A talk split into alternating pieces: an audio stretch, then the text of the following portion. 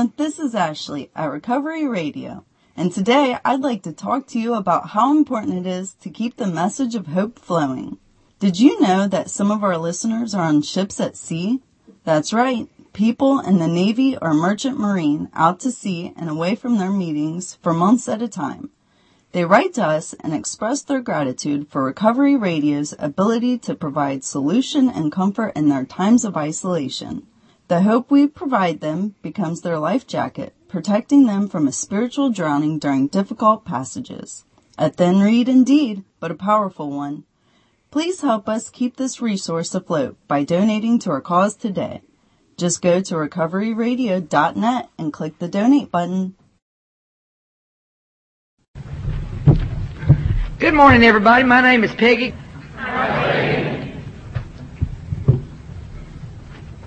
Excuse me, I had to pick up my Kleenex. I may cry. It's because the program of Al Anon works, and I choose to work the 12 steps in my life on a daily basis that I've been restored to sanity, one day at a time. And thus far, that journey has brought me 11 years and 5 days. My anniversary was Monday, June the 9th. And I'm glad to be here, and before God kicks in, because He's going to take over here in a minute, and I don't know what message He's got for you this morning or who He's going to speak to, but He's in charge, so blame Him, don't blame me. But before He does take over this morning, I do want to thank the whoever was responsible for inviting us up here. It's a beautiful, beautiful place, and I wasn't supposed to um, tell the other speakers, but the suite that they had reserved for us, Debbie, was just wonderful. And, and everybody has been so friendly, and Bob is just a love. You know, I just fell in love with him. I, I was so glad he was driving. You know, God was in charge yesterday too, because he and Steve both picked us up. Steve being one of those. And I knew God was in charge because I was starving to death, had not eaten all day, and it was three o'clock or so when we got into Dulles. And I let it be known quickly that I was hungry. And then we got into traffic. And I thought we never was going to get here, and they done told me that I wasn't going to get to eat till we got here. I was getting a little resentful. But Bob, being the good, perceptive Al-Anon that he was, picked up on that pretty quick. So I got to stop down at the Cracker Barrel and eat before we ever got here. So everything worked out okay. But I told Steve this morning I certainly was glad that Bob was driving because I don't think he would have been quite as perceptive. and I would probably had to uh, really exert my Al-Anon privileges, you know. But anyway, it worked out, and they've both been wonderful to us, and, and we just appreciate the hospitality so much. A uh, couple of things I want to tell you before before I forget or get or run out of time, and that is, that is that I am a member of the Horn Lake Al-Anon group in Horn Lake, Mississippi. It's not my first home group. It may not be my last, but that's where I am right now, and I am an active member of that group. I currently serve as the treasurer of our group, and I also chair a meeting. We meet six nights a week, and I don't go six nights a week, but I do chair a meeting on Saturday night uh, from the book From Survival to Recovery, uh, which has just been a tremendous blessing in my life. Um, I also was involved in service work for quite a while, and I and I got out of it, and now I'm back in it again a little bit. I went to my first uh, convention meeting. We're having a Tennessee State Convention next year, and they asked me to be the speaker chairman, picked speakers, and I went to my first meeting the other day, and uh, stayed there two hours and don't know what we accomplished, and then I remembered why I got out of service work. I'm still not well enough that this organization don't just drive me totally nuts. But I guess it's going to be a good lesson for me, so I'll uh, I'm going to hang in there and do what I'm supposed to do. I was asked to do it, and I made a commitment to do it, and I will keep that commitment. to do it. Um, I'm a country girl, born and raised in southeast Arkansas. Most of you probably don't even know where that is. But we're famous for a couple of things down there. It's a big farming country. My father was a farmer. We raised rice, soybeans, and cotton, and mosquitoes as big as helicopters. and I hope you don't know what they are up here. because I promised God a long time ago if He ever let me get out of there, I would not go back. And I don't very often, except to visit my mother and two sisters who still live there. And I know today that things are a matter of perception because I have two younger sisters. I was talking to one of them recently about our childhood. And she looked at me like I was just plain nuts. Like, did you grow up in the same family I did? So that told me that everything that I'm going to tell you today is strictly my perception of what was going on in my family and with me back during that time. But I never felt like I really belonged anywhere. I felt lesser than and never good enough for any situation. We had what I suppose is probably uh, a very normal childhood. My father didn't drink. I didn't know anything about drinking. Um, we went to church every time the doors was open. I heard Ernie say that last night. I thought, oh, there's another one. By the way, Ernie, if you're here today, uh, I was very relieved to know that you know where your help comes from. I uh, heard him say something about uh, Al-Anon being the source of his uh, recovery in some manner or another last night, I thought that was good. And Debbie, honey, there's just one thing I can say for you. You just give up too easy. That's all. But I'm just sorry I didn't get to hear all of the speakers, but uh, I understand we're going to get a set of tapes, and I'm grateful for that because I always enjoy listening to to all of the other speakers. But I was working and just couldn't get off, so that's the reason I didn't get here any earlier. But this childhood of mine was just very normal, I guess. From what my sisters tell me, it was just very normal. We had a very loving home, and, and everything was okay. But I just didn't feel like I belonged there. I asked my mother last time I saw her, I said, Are you sure I'm not adopted? she assured me that I was not. But as I said, I just never felt like I belonged there. I just felt lesser than. Even when I went to high school, I always felt very inferior to the whole world, everybody around me. Just never felt good. And early on, I remember having this hole in my gut. Started little, and then it became an all-consuming thing. There was one thing about my childhood that I can remember that was very, very, very happy for me. And that was in this church where we went to, and it was a little country church. And we were there every time the doors opened, my father being the deacon. And every summer we had this singing school. And this is when the, the instructor would come in from Little Rock, which was 90 miles away, every night. And for a whole week he would teach us how to read and sing from shaped notes. At the end of one of those sessions, he chose three people from the group to form a trio. And those three people were me and my two sisters. He did not know at the time that we were sisters, but that began what was a very, very joyful part of my life. We traveled and sang gospel music for uh, several years. Uh, locally, never on a national level, but locally we did, and I thoroughly enjoyed that because you see, when I was up singing and performing, I felt something wonderful. I just felt exhilarated. Now, I don't know if you know in Maryland what gospel singing is or not. I don't know if you all have it up here. But it's not your typical sacred hymns that you find in a lot of churches. I'm talking about the kind of, of music that you can stomp your feet to and clap your hands and just have a good old time and beat a tambourine to death.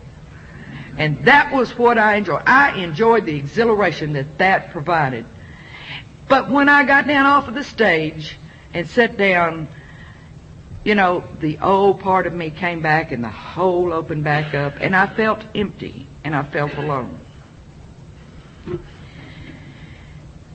When I was 17 years old, I discovered love in the back seat of a 57 Ford. Some of you did too, I guess.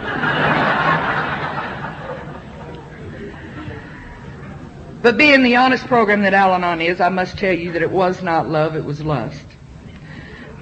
And when you grew up like I grew up with the family I grew up in, uh, with the moral standards that were set for me, there's not but one way that you can uh, rectify that sin, and that is to get married, and that's exactly what I did before anybody found out. And some 13 months later, that marriage produced a little girl. But all along, during that seven year marriage, the hole in my gut kept getting bigger. And after a while, I decided I know what will fix the hole in my gut. I just missed out on a lot of my childhood and my growing up. And I just believe that if I get rid of this husband and this child and get over on the other side where the grass is greener, everything's going to be okay. And that is exactly what I did, and I'm certainly not proud of that today, but uh, that's the way it is. That's the way it was for me, and so I must tell you the truth. I have, um, as I said, two sisters, and I, one of them could probably qualify for this program as well as I do, but that's my opinion and not hers. And so I knew that I had to get rid of this child, that I couldn't go on the uh, path that I seemed to be headed for uh, with a child. So I had to find a way to get rid of this child.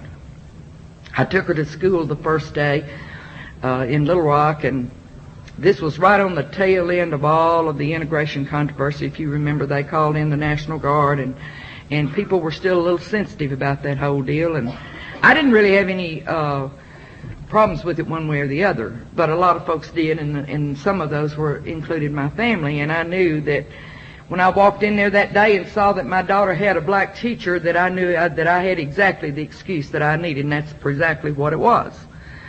And I called up my sister that night and told her that I'd taken Angie to school and she had a black teacher. She said, well, we can't have that. You just bring her on down here and I'll put her in school down here. And so that's, that was music to my ears, exactly what I wanted to hear, and that's exactly what I did. Well, that left me with this, uh, albatross of a husband hanging around my neck, and I had to find a way to get rid of him. So um, I provoked him a little bit. He slapped me around a little, and I had perfect justification for a divorce.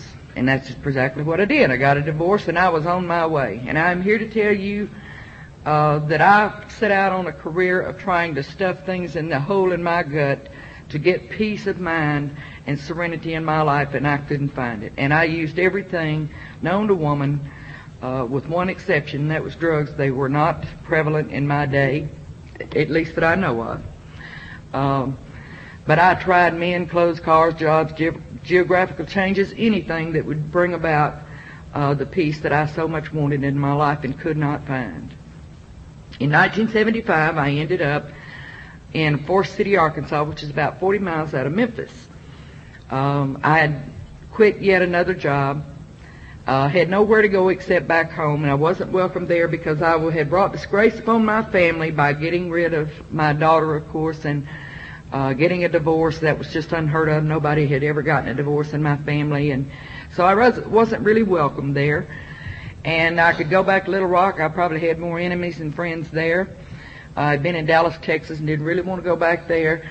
Uh, oh, Memphis. There's Memphis. It's 45 miles away. And I've never been there except one time. I have to tell you about that because we want to get all egos in perspective. And uh, I'd gone there to see a national, I mean, a pro football game. It was an exhibition game that the Jets came down and played against the Patri- uh, Patriots, New England Patriots. Yes, he tells me. Um, anyway, I didn't go there to see my future husband. I went to see Joe Namath, and uh, you'll hear all about that tonight. But anyway, it's the only time I'd ever been to Memphis, Tennessee, and I've been somewhat of a gambler all of my life with certain things, and I decided that Memphis was the place for me. I'd just go over there and start all over anew and see if I couldn't get this thing together and see if I couldn't find whatever it was I was looking for, and I had no idea what it was. I got there with barely enough money in my pocket to pay down on an apartment and turn the lights on, and I found one, and The lady that managed those apartments was a little bitty short woman. Her name was Shorty, and she was about this tall. And I had, didn't have a job, didn't know anybody, didn't know where to get a job, but didn't seem to bother me at the time. And every morning I'd make a pot of coffee and I'd take it down to the office and talk to Shorty. Now there was a reason for that. You see, Shorty had something I wanted. I didn't know it at the time, but every time I walked in that office, Shorty always had a smile on her face. She had a beautiful glow on her face, and she told me about the God of her understanding. She also told me about all the sordid places she'd been in. And all the things that had happened to her, and she'd been with some pretty greasy people, I'm here to tell you. And I was impressed with that, that this lady could have been where she was and now seemed to be so happy, so peaceful, and so serene. And I wanted what she had. One morning, after about three weeks of this daily routine, I went back to my apartment. It was a townhouse and had upstairs and there was a bathroom upstairs. And I went in that bathroom, shut the door, put my head down on the, put the lid down on the commode and put my arms like this and put my head down. And for the first time in my life, I prayed a sincere prayer to a God I didn't know or understand. And I said, God, I don't know what that lady's got that I ain't got, but whatever it is, I want some of it. And as I finished saying that prayer, it was like a bolt of lightning hit me in the top of my head and went all the way through my body and today I can still feel it. It just electrified me. My fingers tingled, my toes tingled, and for the first time in my life, the hole was gone, and I felt love. I had never felt love like that before, but I knew that it was love. I wanted to share it with the whole world. And I ran back down to the office and I told Shorty what had happened, and she seemed to be impressed. She introduced me to some more people there in the complex that were about my age and they were also single. And they invited me to go to church with them. Now I grew up in a Southern Baptist, Southern, Southern, Southern Baptist church. and today I do consider myself to be a recovering Baptist. But the church these people took me to was totally different than anything I'd ever seen or been in in my entire life because they were Pentecostal.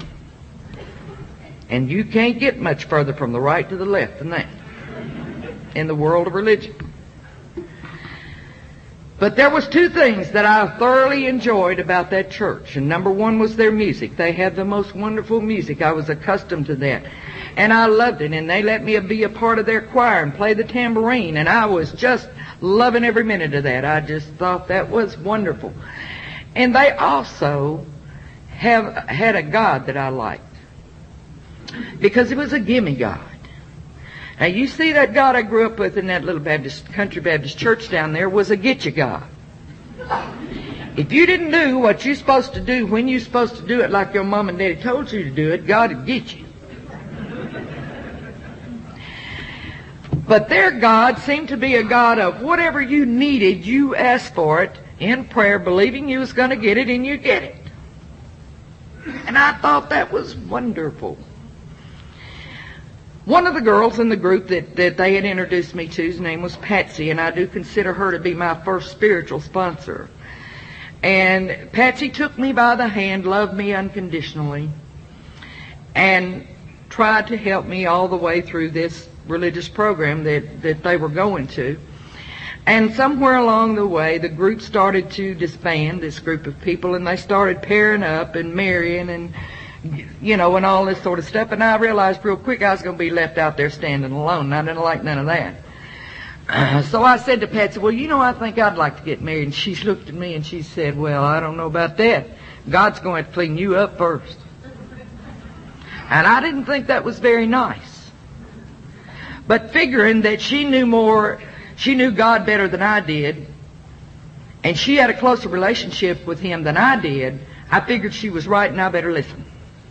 So I did. I went on along and I tried to do all of the things right that I was supposed to do. I also wanted to be a member of that church. I wanted them to include me as a member. And I, I expressed this to Patsy, and she told me, well, we need to go see uh, the pastor, who, whose name I don't even remember. And I said, okay. So I went to him and and uh, told him of my wishes, and he said, uh, he looked at me and he said, well, um, I tell you, young lady, he said, uh, if you want to be a member of this church, he said, you can only wear two pieces of jewelry. And one of them's a watch and the other's a wedding ring. I said, but I'm not married. He says, then you can wear a watch. Well, I know you already figured out by looking at me what my attitude about that was.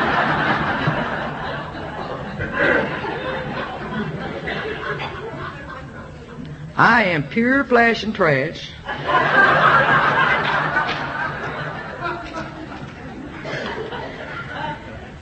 And there ain't no way I'm going to give it up.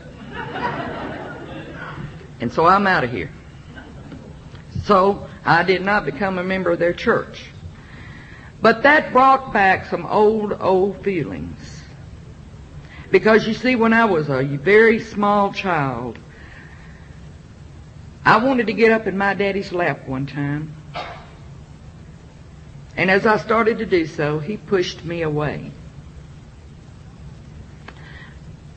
And when I wanted to become a member of this church, they pushed me away. I wasn't good enough. I was rejected. That was my perception. I failed to tell you that the one bad memory of my childhood was of my father. I grew to hate my father. He was a hard working man. Worked two jobs so my mother wouldn't have to work. She could stay at home with us kids. But you see, my daddy never got the daddy part down right. I had three little girlfriends that lived down the road from me, and they had a daddy named Mr. John. And I would go to their house on Sunday after church or possibly through the week spend the night with them or something. I'd go every time my mom would let me. Because you see, when I walked in their door, Mr. John would grab me, pick me up, and twirl me around, and I felt like a fairy princess. He told me how pretty I was, and that he loved me. And I thought that was wonderful. And it was. But the bad thing about it was is that when I went home, I expected my daddy to be just like that. My daddy was not an affectionate father. He wasn't abusive. But he wasn't affectionate. He was cold and he was distant. And I never felt like he loved me. And so when I came to this church, I thought I had found what I'd been looking for. But they rejected me. They said, no, you're not good enough. Unless you do this or you do that or you give up your jewelry, you're not good enough. And I guess it was stubbornness on my part. I don't know, but I wasn't going to give it up. And I didn't. So I went on about my way. I kept going to church there, but it was just never really the same for me anymore. Several years later, or months, whatever it was, I brought up the subject of marriage again to Patsy, and she said, well, I'll tell you what you do. She said, you pray about it. You ask God to give you a husband. But when you pray, you pray specifically for the husband you want. well, I still had too much pride. I wasn't going to tell her I didn't know what I wanted in a husband. But the pure fact was, I didn't know what I wanted in a husband. You see, I didn't have a relationship with my father. I didn't have a brother. So what did I know about what I wanted in a husband. I discarded the first one. I knew nothing. Absolutely nothing. But rather than tell her that, some weeks later I went back up to the uh, bathroom to my praying place, as I called it. Got down on my knees and folded my arms again, and I asked God, I said, God, I'll tell you what you do. You give me the husband that you think is right for me. And I'm going to tell you, I live to regret that prayer.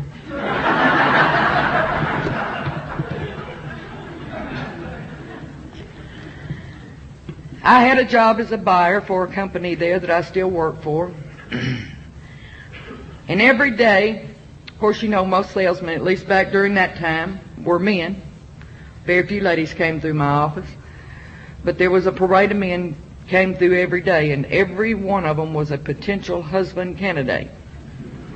Because I didn't go anywhere except to work and to church and and uh, back home again, and so that was about the only place I was going to meet men. So I set up a reviewing stand and a grading system, and uh, everyone that came through there was was potential husband candidate, and you know some of them were eh, maybe, and others were no thank you God. And some of them, well, I, I might could live with that God. And then one day, this beautiful man walked in. And girls, I got to tell you, the guys won't appreciate it, but you girls will. He was just gorgeous. He was tall and he had shoulders about this wide and he had a little bitty skinny waist and no butt at all. But better than that, on his hand, he had on this beautiful ring that was just had all these diamonds in it and it was sparkly and flashy and and we got to talking and, and our backgrounds were so similar and I thought, my God, this is it. I know this is it. And I got excited. Well, the next week I still hadn't heard from him in a week, and I came up with some pretentious excuse that I needed to talk to him on a business matter, and I called his office in Mississippi, and they said, well, he's not here. I said, well, where is he? They said he's on his honeymoon. Lord, I was just devastated, you know, just absolutely devastated. And But I decided, well, you know, that's life and it must go on. So I go back to the reviewing stand and the grading system and, and believe me, they just never, never any of them measured up and it never got any better. One year, approximately one year later, on May the 10th, 1983, this beautiful man called me again. And he asked me to uh, meet him after work for a drink. And, um, no, I didn't ask him where his wife was. I didn't care. and didn't ask him if she's going to be there either.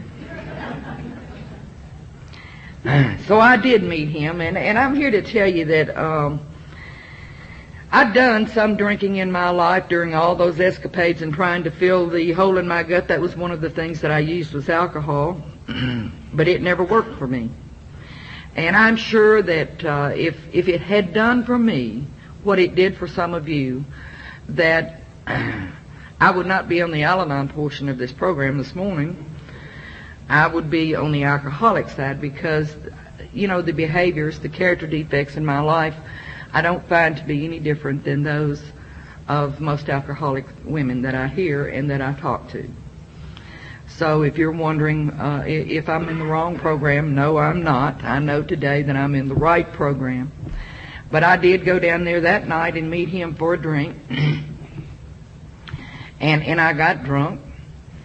And um because you know the big book told me after I got here, you know, I heard you alcoholics uh, talk about the, your big book, and and uh, in it it says you've got to be willing to go to any lengths and do what you got to do, and that's exactly what I did. I mean, he wanted to sit there and drink, and so I sit there and drank with him, and uh, and uh, we both got drunk, and I took him home with me that night, and he hadn't left yet. As a matter of fact, he's here today, and you'll get to hear his side of this story tonight, and I'd like to introduce you to Mr. Wonderful in my life, Larry G.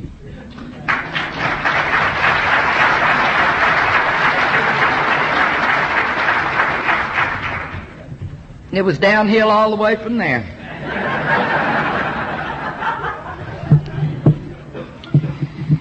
Well, the thing that I didn't realize, I done told you I didn't grow up with any drinking. There wasn't any drinking in my home, and I'd never seen my daddy take a drink of nothing except coffee, iced tea.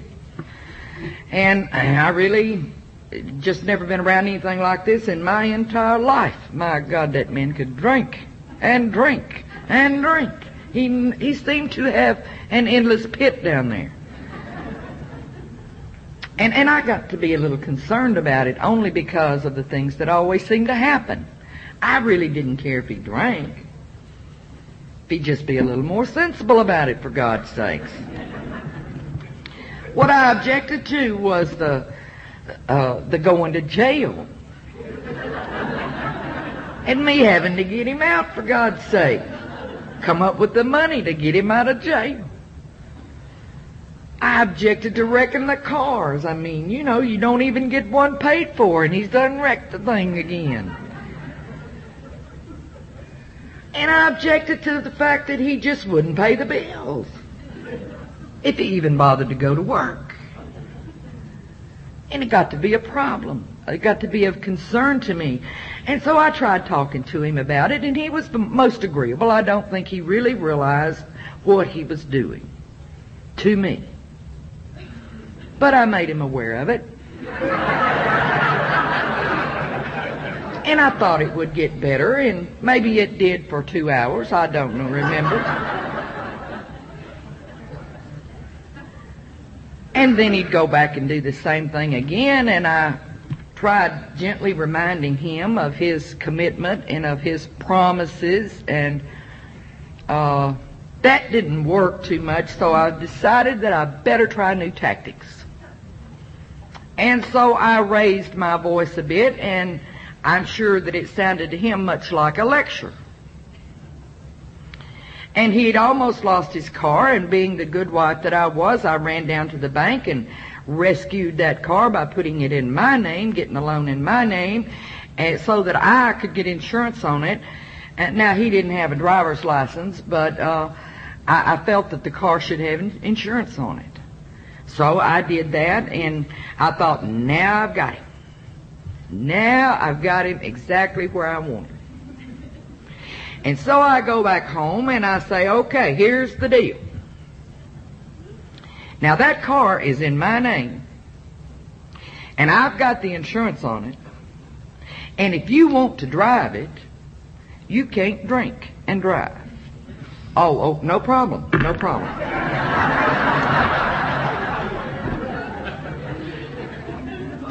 And do you know that he broke that promise?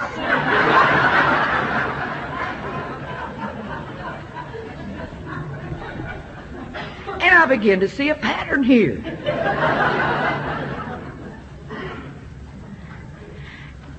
And being the good wife that I was, I figured that I had to take stronger tactics because of what he was putting me through. And so I decided, well, here's what I'll do called up a friend of mine. I said, I'm going to be by there in a few minutes. I want you to be ready to go and you pull in behind me and follow me. She said, where are we going? I said, it don't matter.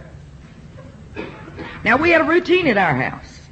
I got up in the morning at 8 o'clock, or I didn't get up at 8 o'clock, but I went to work at 8 o'clock, worked all the two miles from there, and I would go to work, and um, worry all day wondering where he was, what he was doing, but I knew where he was, and I, well, I really didn't know where he was all the time, but I knew what he was doing. But there was one thing I knew. If he wasn't home by 7 o'clock, there was trouble in camp. And one of three people going to call me after 7 if he wasn't home. That was going to be the jail, the hospital, or the morgue. Now, fortunately, the third one never called. The other two did. But I would get in I would go home, sit there and worry and fidget all day, you know, wondering about all this stuff and knowing about all this stuff. You know how all that stuff gets jumbled up in your head. And then I would go home, I would get in my recliner chair and I would sit there and I would twiddle my thumbs and I would worry, is he going to be here? And then if it got close to seven and he still wasn't home, I'd start praying. I'd say, oh God, please, whatever you do, let him get home safely. Don't let him kill anybody. Don't let him kill himself. And sure enough, he'd rattle that door and in the back door, he'd come with his little Burger King sack in his hand, and and he'd waltz through the kitchen and waltz right on by my chair and go over to the sofa to sit down, and and I would just be mad as the dickens. He's drunk again. I don't know why I expected anything any different. Because he was always drunk when he came in. But you know, it was because I wanted to. I wanted to believe that this time, this day, it was going to be different. But at any rate, one of those nights when he came home with his little Burger King sack in his hand, and he went over and sat down and on the sofa and ate his little Burger King and then passed out, I got his car keys. And away I went, and I went by my friend's house and honked the horn, and she pulled in behind me, and we took off to the other side of Memphis. Now that's a big town. And we hit his car. I hit his car. Now, if you asked me to go back to that, that place today, and you told me there was a pot of gold over there, I couldn't find it to save my entire life. I have no idea how to get there. But anyway, I hit his car. The next morning he got up and he said, where's my car? And I said, I don't, I said, I hit it. And he said, uh, well, where is it? I said, I'm not going to tell you. And, uh, he said, well, now you know that today I've got this very important appointment in, uh, at 11 o'clock or whatever time, and I have got to have a car. I've got to pick up somebody, a sales manager or somebody at the airport. I've got to have my car. And he went on and on and on, and I said, uh, I finally said, okay, here's the deal. If you want that car back, you have got to promise me that you will not drink and drive. You cannot drink when you're driving this car today. Do you understand that? Oh, I understand. And I promise you, I will not drink. And he did. And there is no telling how many times I pulled that same stunt over and over and over again, every time expecting it to work and every time expecting the results to be different. That he would quit drinking because I asked him to. And it never worked. And I'm here to tell you that nothing I ever did worked. And there were many things I tried. And, you know, your convention ain't long enough for me to go into all of the things that I tried to get this man to stop drinking. I want to tell you about the lighter side of it, though. he comes in seven o'clock one night, almost seven, with his little Burger King sack in his hand. And I don't care what you feed me as long as you feed me, but don't you do it in no Burger King sack. Do you understand that?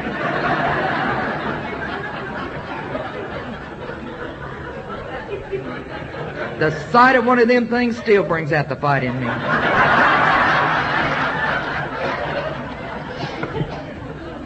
And thank you for not stopping at Burger King yesterday, Bob.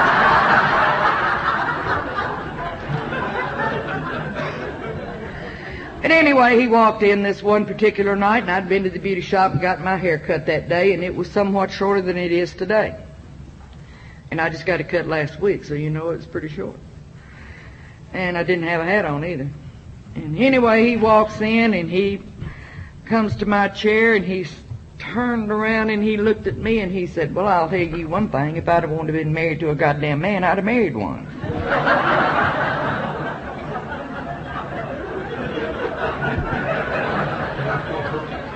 and then he walks on over to the sofa and sits down and gets out his little Burger King, whatever it was. He looks up at me and he says, and besides that, your clothes are ugly. Well, I'm here to tell you, he hadn't ought to said that.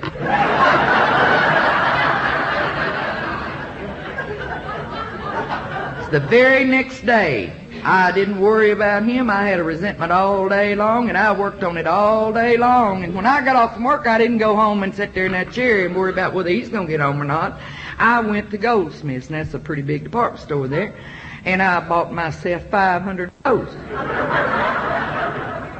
Put them on my charge card, and it took me five years to pay for them, but by God, I got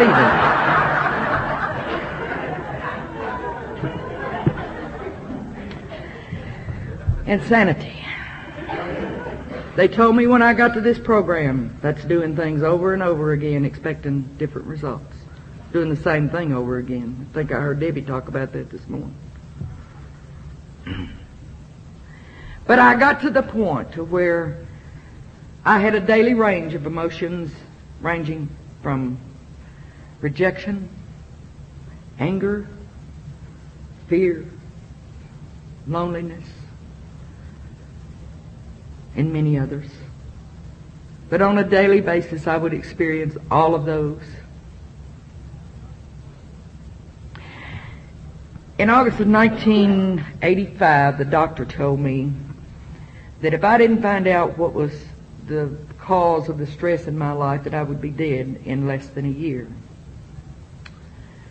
And uh, at this time, I had a gut full of ulcers. And I had psoriasis from my elbows to my wrists on both arms and in my hair. And it was the kind that was the runny, ooey goozy kind of stuff, you know, that had a horrible stench to it. And every day I had to wash my hair and, you know, put all the medication in it to try to get through another day at work. And I knew what the source of my stress was, but I didn't know what to do about it. I didn't know. I, as I told you, I'd tried everything, and and I, I just didn't know what to do. But I, I was not honest uh, with my doctor in that I did not tell her what was going on in my home. I didn't tell her anything about uh, the alcoholism. And so I, she may have guessed it. In fact, I'm quite sure she did, but she never mentioned it to me because I was not open for discussion on the matter. And in oh, I think it was uh, May of 1986. It was Memorial Day weekend, and I went down to my folks. And Larry and I were both supposed to go, but he didn't show up. And so when I got ready to leave, he wasn't there. And I remember throwing a few things in a suitcase on the side of my bed that Friday afternoon. And the next thing I remember was walking in my mother's front door that night at 9 o'clock. Now it's about a two hour and 15 minute drive to her house. I have no, absolutely no knowledge to this day of where I went, which way I went, what happened, if I stopped, if I talked to anybody. I don't know. Have no idea. But when I later got to Al Anon, somebody told me that that possibly could have been an emotional blackout. And today I choose to think that that must have been what it was. But it scared me. It scared me bad enough that I knew I had to do something. And so I went to a friend of mine that I'd gone to high school with. I knew she'd lived with an alcoholic for 21 years. And she divorced him, but I thought maybe she might have the answers that I needed. So I went to see her the next day. She has a grocery store, and she told me that when she closed the store, she'd be home and for me to be there.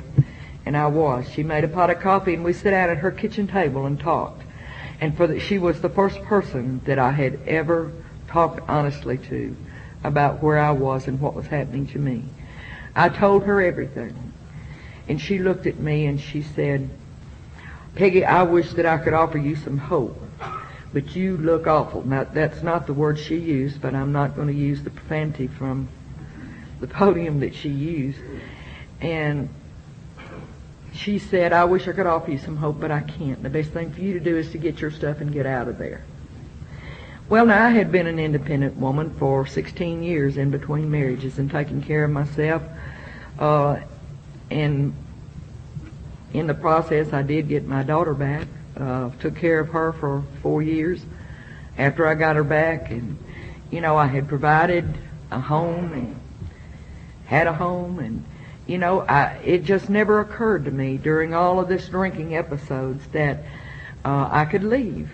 It just never occurred to me. Now, don't ask me why. I do. I can't tell you why. Because I'd always been independent. I'd always taken care of myself. But when she told me that, it was like somebody just rolled them boulders off of my shoulders. And I thought, yeah, I can leave. But I can't let him know I can leave because you see, this alcoholic that I lived with had a silver tongue in his mouth. He could always talk me out of or into anything he wanted. It didn't matter what it was. And I'm not so sure he couldn't do it today. I'd like to think I'm a little shrewder and a little smarter, but you know I don't know. But I knew that if I let him know what I was going to do, he'd talk me out of it. And I knew for my own life, my physical life we're talking about, I had to do it. I had to get away from him. Because the doctor had already told me I was dying and I knew she was right. So, I looked up at the clock. I was going back home, and I knew my parents would be home uh, at a certain time because they'd gone for the day, and I wanted to be sure I was there when they got there. And I looked up at the clock, Sensing this great relief and feeling all of the weight off of my shoulders, I looked up and it was seven o'clock.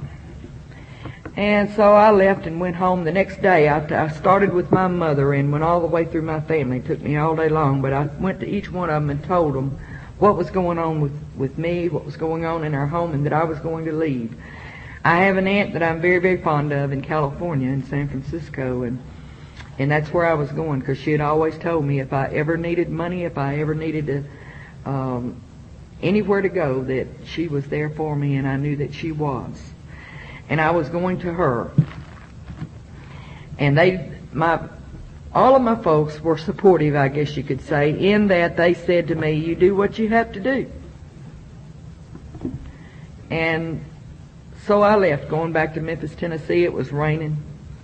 And I cried every step of the way. But I want to tell you that was a soul cleansing cry.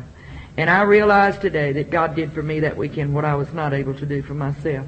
Because you see, when I walked in the door that night at home, Larry was there. His car wasn't there, that wasn't unusual. But when I went to the door, he opened the door for me, and I said, Where's your car?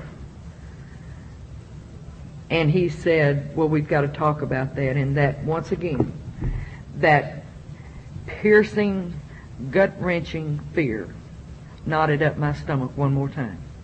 Because I knew whatever he had to tell me, it wasn't good. He later told me that evening that he thought he needed some help. And I knew what he was trying to say.